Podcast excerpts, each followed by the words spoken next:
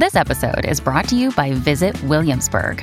In Williamsburg, Virginia, there's never too much of a good thing. Whether you're a foodie, a golfer, a history buff, a shopaholic, an outdoor enthusiast, or a thrill seeker, you'll find what you came for here and more. So ask yourself, what is it you want?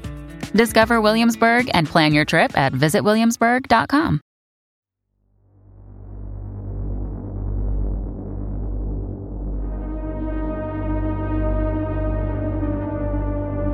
Tutte le storie nascono da un conflitto. Questa è una delle regole fondamentali che tutti gli aspiranti scrittori dovrebbero stamparsi nel cervello. Una storia non può andare avanti senza questo fantastico elemento che è il conflitto. In ogni racconto c'è sempre un protagonista che si ritrova a dover affrontare delle sfide per poter continuare il proprio percorso. E allo stesso tempo, sull'altra sponda della narrazione, c'è un antagonista e anche lui ha i suoi obiettivi. Anche lui ha uno scopo da raggiungere. E anche lui si ritrova a vivere un conflitto e delle sfide da superare. E persino la storia del cinema, in quanto narrazione, può avvalersi di un suo antagonista. Se da una parte ci sono i buoni, Charlie Chaplin e Buster Keaton, che con la loro arte arrivano a far ridere il pubblico di tutto il mondo, dall'altra c'è un cattivo, che di far ridere non gliene frega proprio niente. Questo episodio è dedicato al terzo incomodo, al terzo maestro del cinema muto, colui che è passato alla storia come il padre del cinema d'autore. Il suo nome è Erich von Stroheim. Questa è la storia del cinema.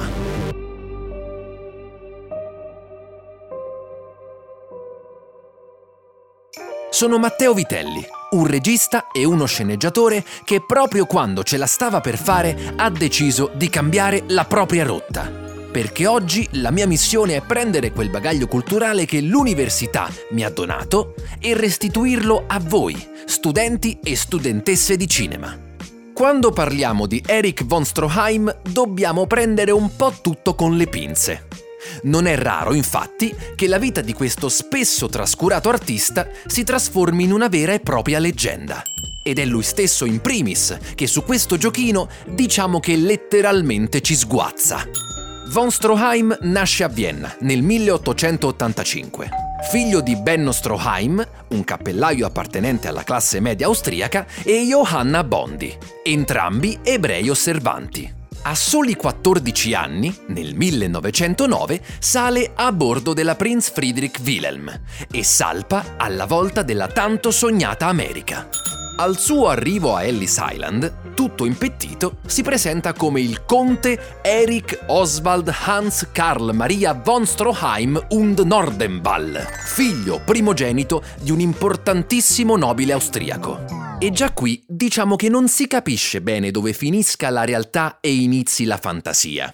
Alcuni biografi sospettano addirittura che von Stroheim in America ci sia proprio nato, ma il fatto che mette d'accordo un po' tutti è che a un certo punto, durante una tranquillissima giornata del 1914, von Stroheim riesce a fare la conoscenza dell'onnipresente David Griffith. E ovviamente non se ne conoscono le circostanze. Ma quello è il suo punto di svolta. Così il giovane Eric inizia a farsi strada attraverso la giungla del mondo cinematografico. Sotto l'ala protettrice di David Griffith, Von Stroheim inizia prima a fare qualche comparsata e poi a ricoprire il coraggioso ruolo dello stuntman. Ruolo che, tra l'altro, ricopre proprio nel capolavoro griffittiano Nascita di una nazione, durante il quale possiamo vedere il nostro Eric saltare giù da un tetto di una casa e fratturarsi una costola. Ma anche questo prendiamolo con le pinze. A questo punto gli Stati Uniti decidono di scendere in campo e prendere parte alla Prima Guerra Mondiale contro l'impero tedesco e austro-ungarico. Dal proprio canto, quindi, i produttori cinematografici si ritrovano a dover affrontare una nuova esigenza del pubblico. È molto semplice. Gli spettatori hanno bisogno di un cattivo e soprattutto hanno bisogno di riconoscerlo subito. E allora quegli stessi produttori iniziano un'estenuante ricerca di interpreti capaci di rispecchiare perfettamente quell'idea di cattivo per antonomasia. E l'aspetto di von Stroheim, così freddo e così severo, è proprio quello che stanno cercando. Così, nel giro di qualche anno, il nostro Eric abbandona i panni dello stuntman e si trasforma nel malvagio tedesco di turno. E gli riesce anche bene. Vi dico solo che nel film The Hurt of Humanity di Allen Holubar, datato 1918, c'è una scena in cui von Stroheim, da buon ufficiale tedesco, dà il meglio di sé Prima strappa con i denti i bottoni dell'uniforme di un'infermiera e poi, quando il suo atto di violenza viene disturbato dal pianto di un bambino, il nostro dolce Eric prende la suddetta creatura e la lancia letteralmente da una finestra. Il pubblico è letteralmente invisibilio.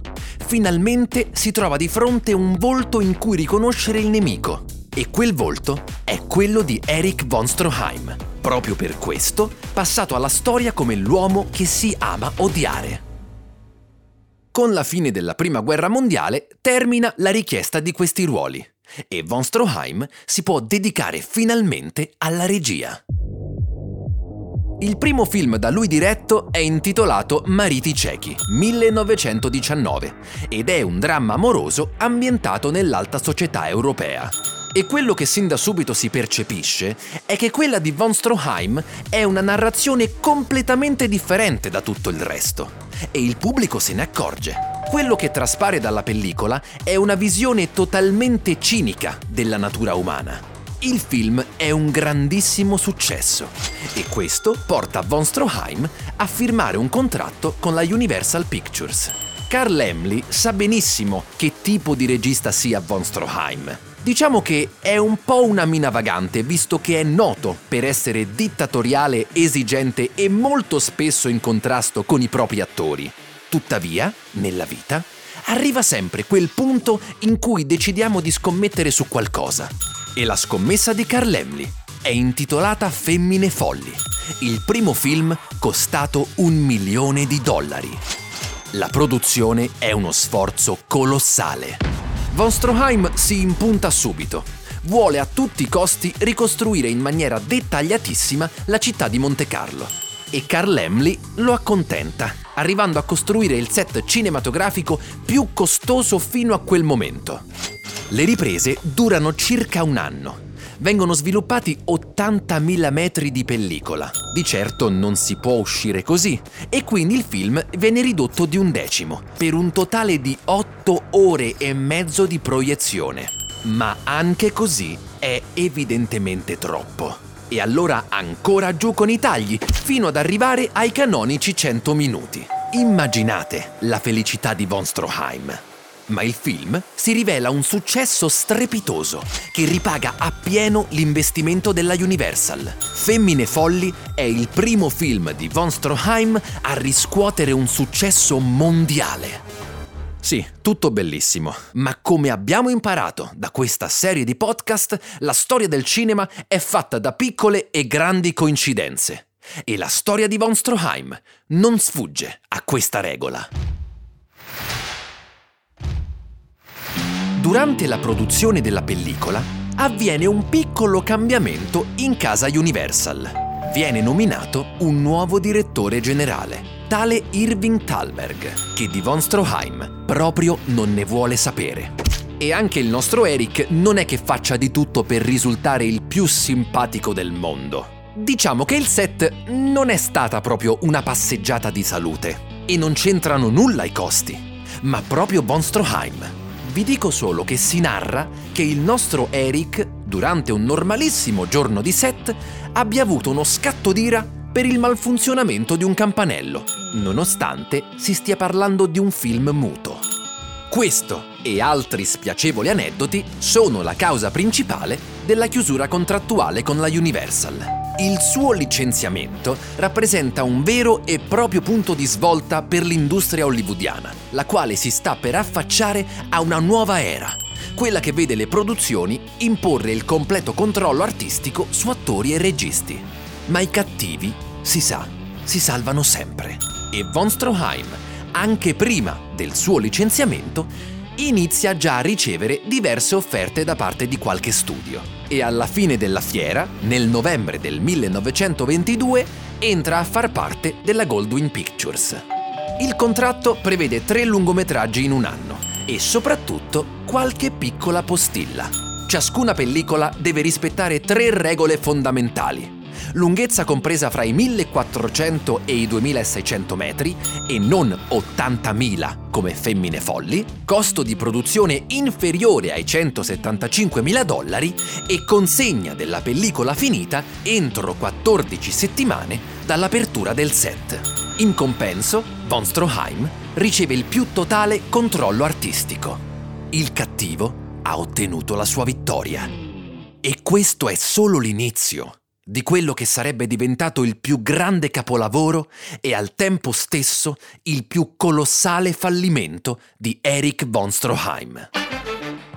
C'è un romanzo che da circa un paio d'anni tormenta il nostro Eric. È intitolato MacTague, scritto da Frank Norris, scrittore e giornalista americano morto una ventina d'anni prima di peritonite. La trama è abbastanza semplice. È la storia del corteggiamento e del matrimonio di una coppia e della loro successiva discesa nella povertà e nella violenza a causa della gelosia. Una trama perfetta per von Stroheim.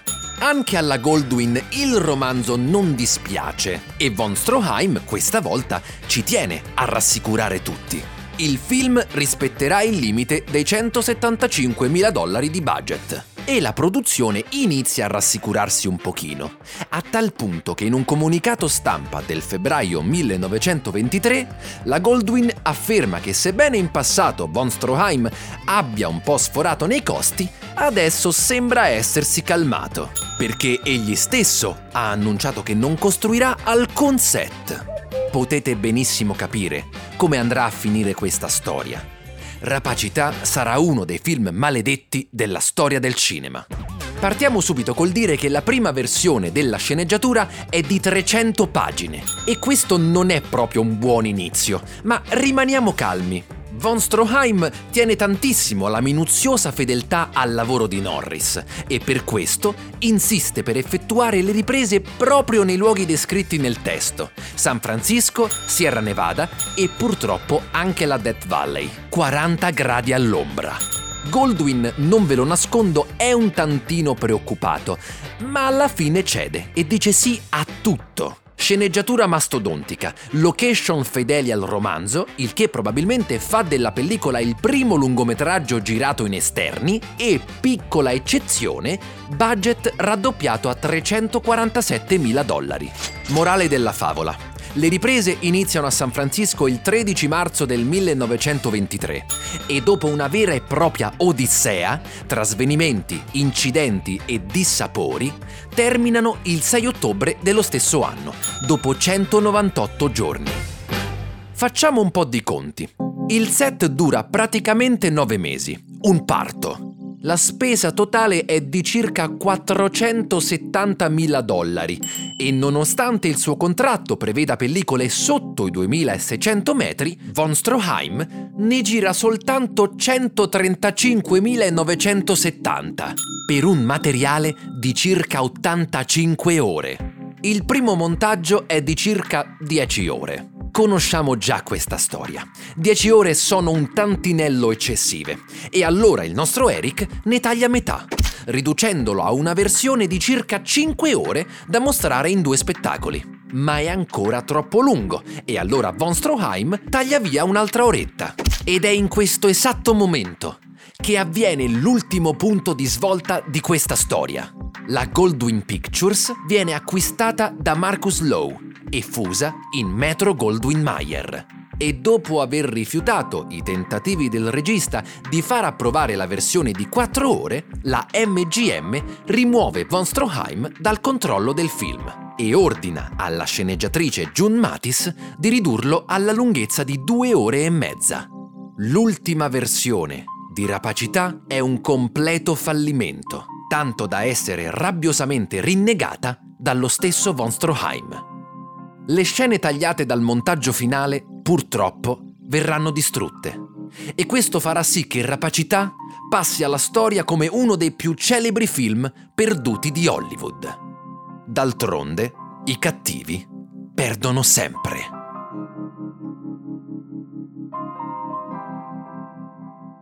Avete ascoltato La storia del cinema, una produzione Storie di profilo. Iscriviti per ricevere aggiornamenti costanti sull'uscita di nuovi episodi.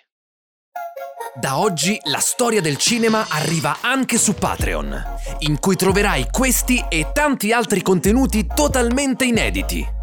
Con il tuo piccolo contributo consentirai a questo progetto di proseguire il proprio percorso, sempre nel nome della divulgazione cinematografica. Clicca sul link in descrizione. Vacanze in Sicilia o in Sardegna. Con i traghetti GNV viaggi in relax, porti tutto quello che vuoi e ottieni super vantaggi. Col nuovo programma Fedeltà MyGNV accumuli punti viaggiando, ricevi un cashback del 20% e tanti sconti a bordo. Non c'è modo più conveniente per andare in vacanza. Scopri i dettagli su gnv.it.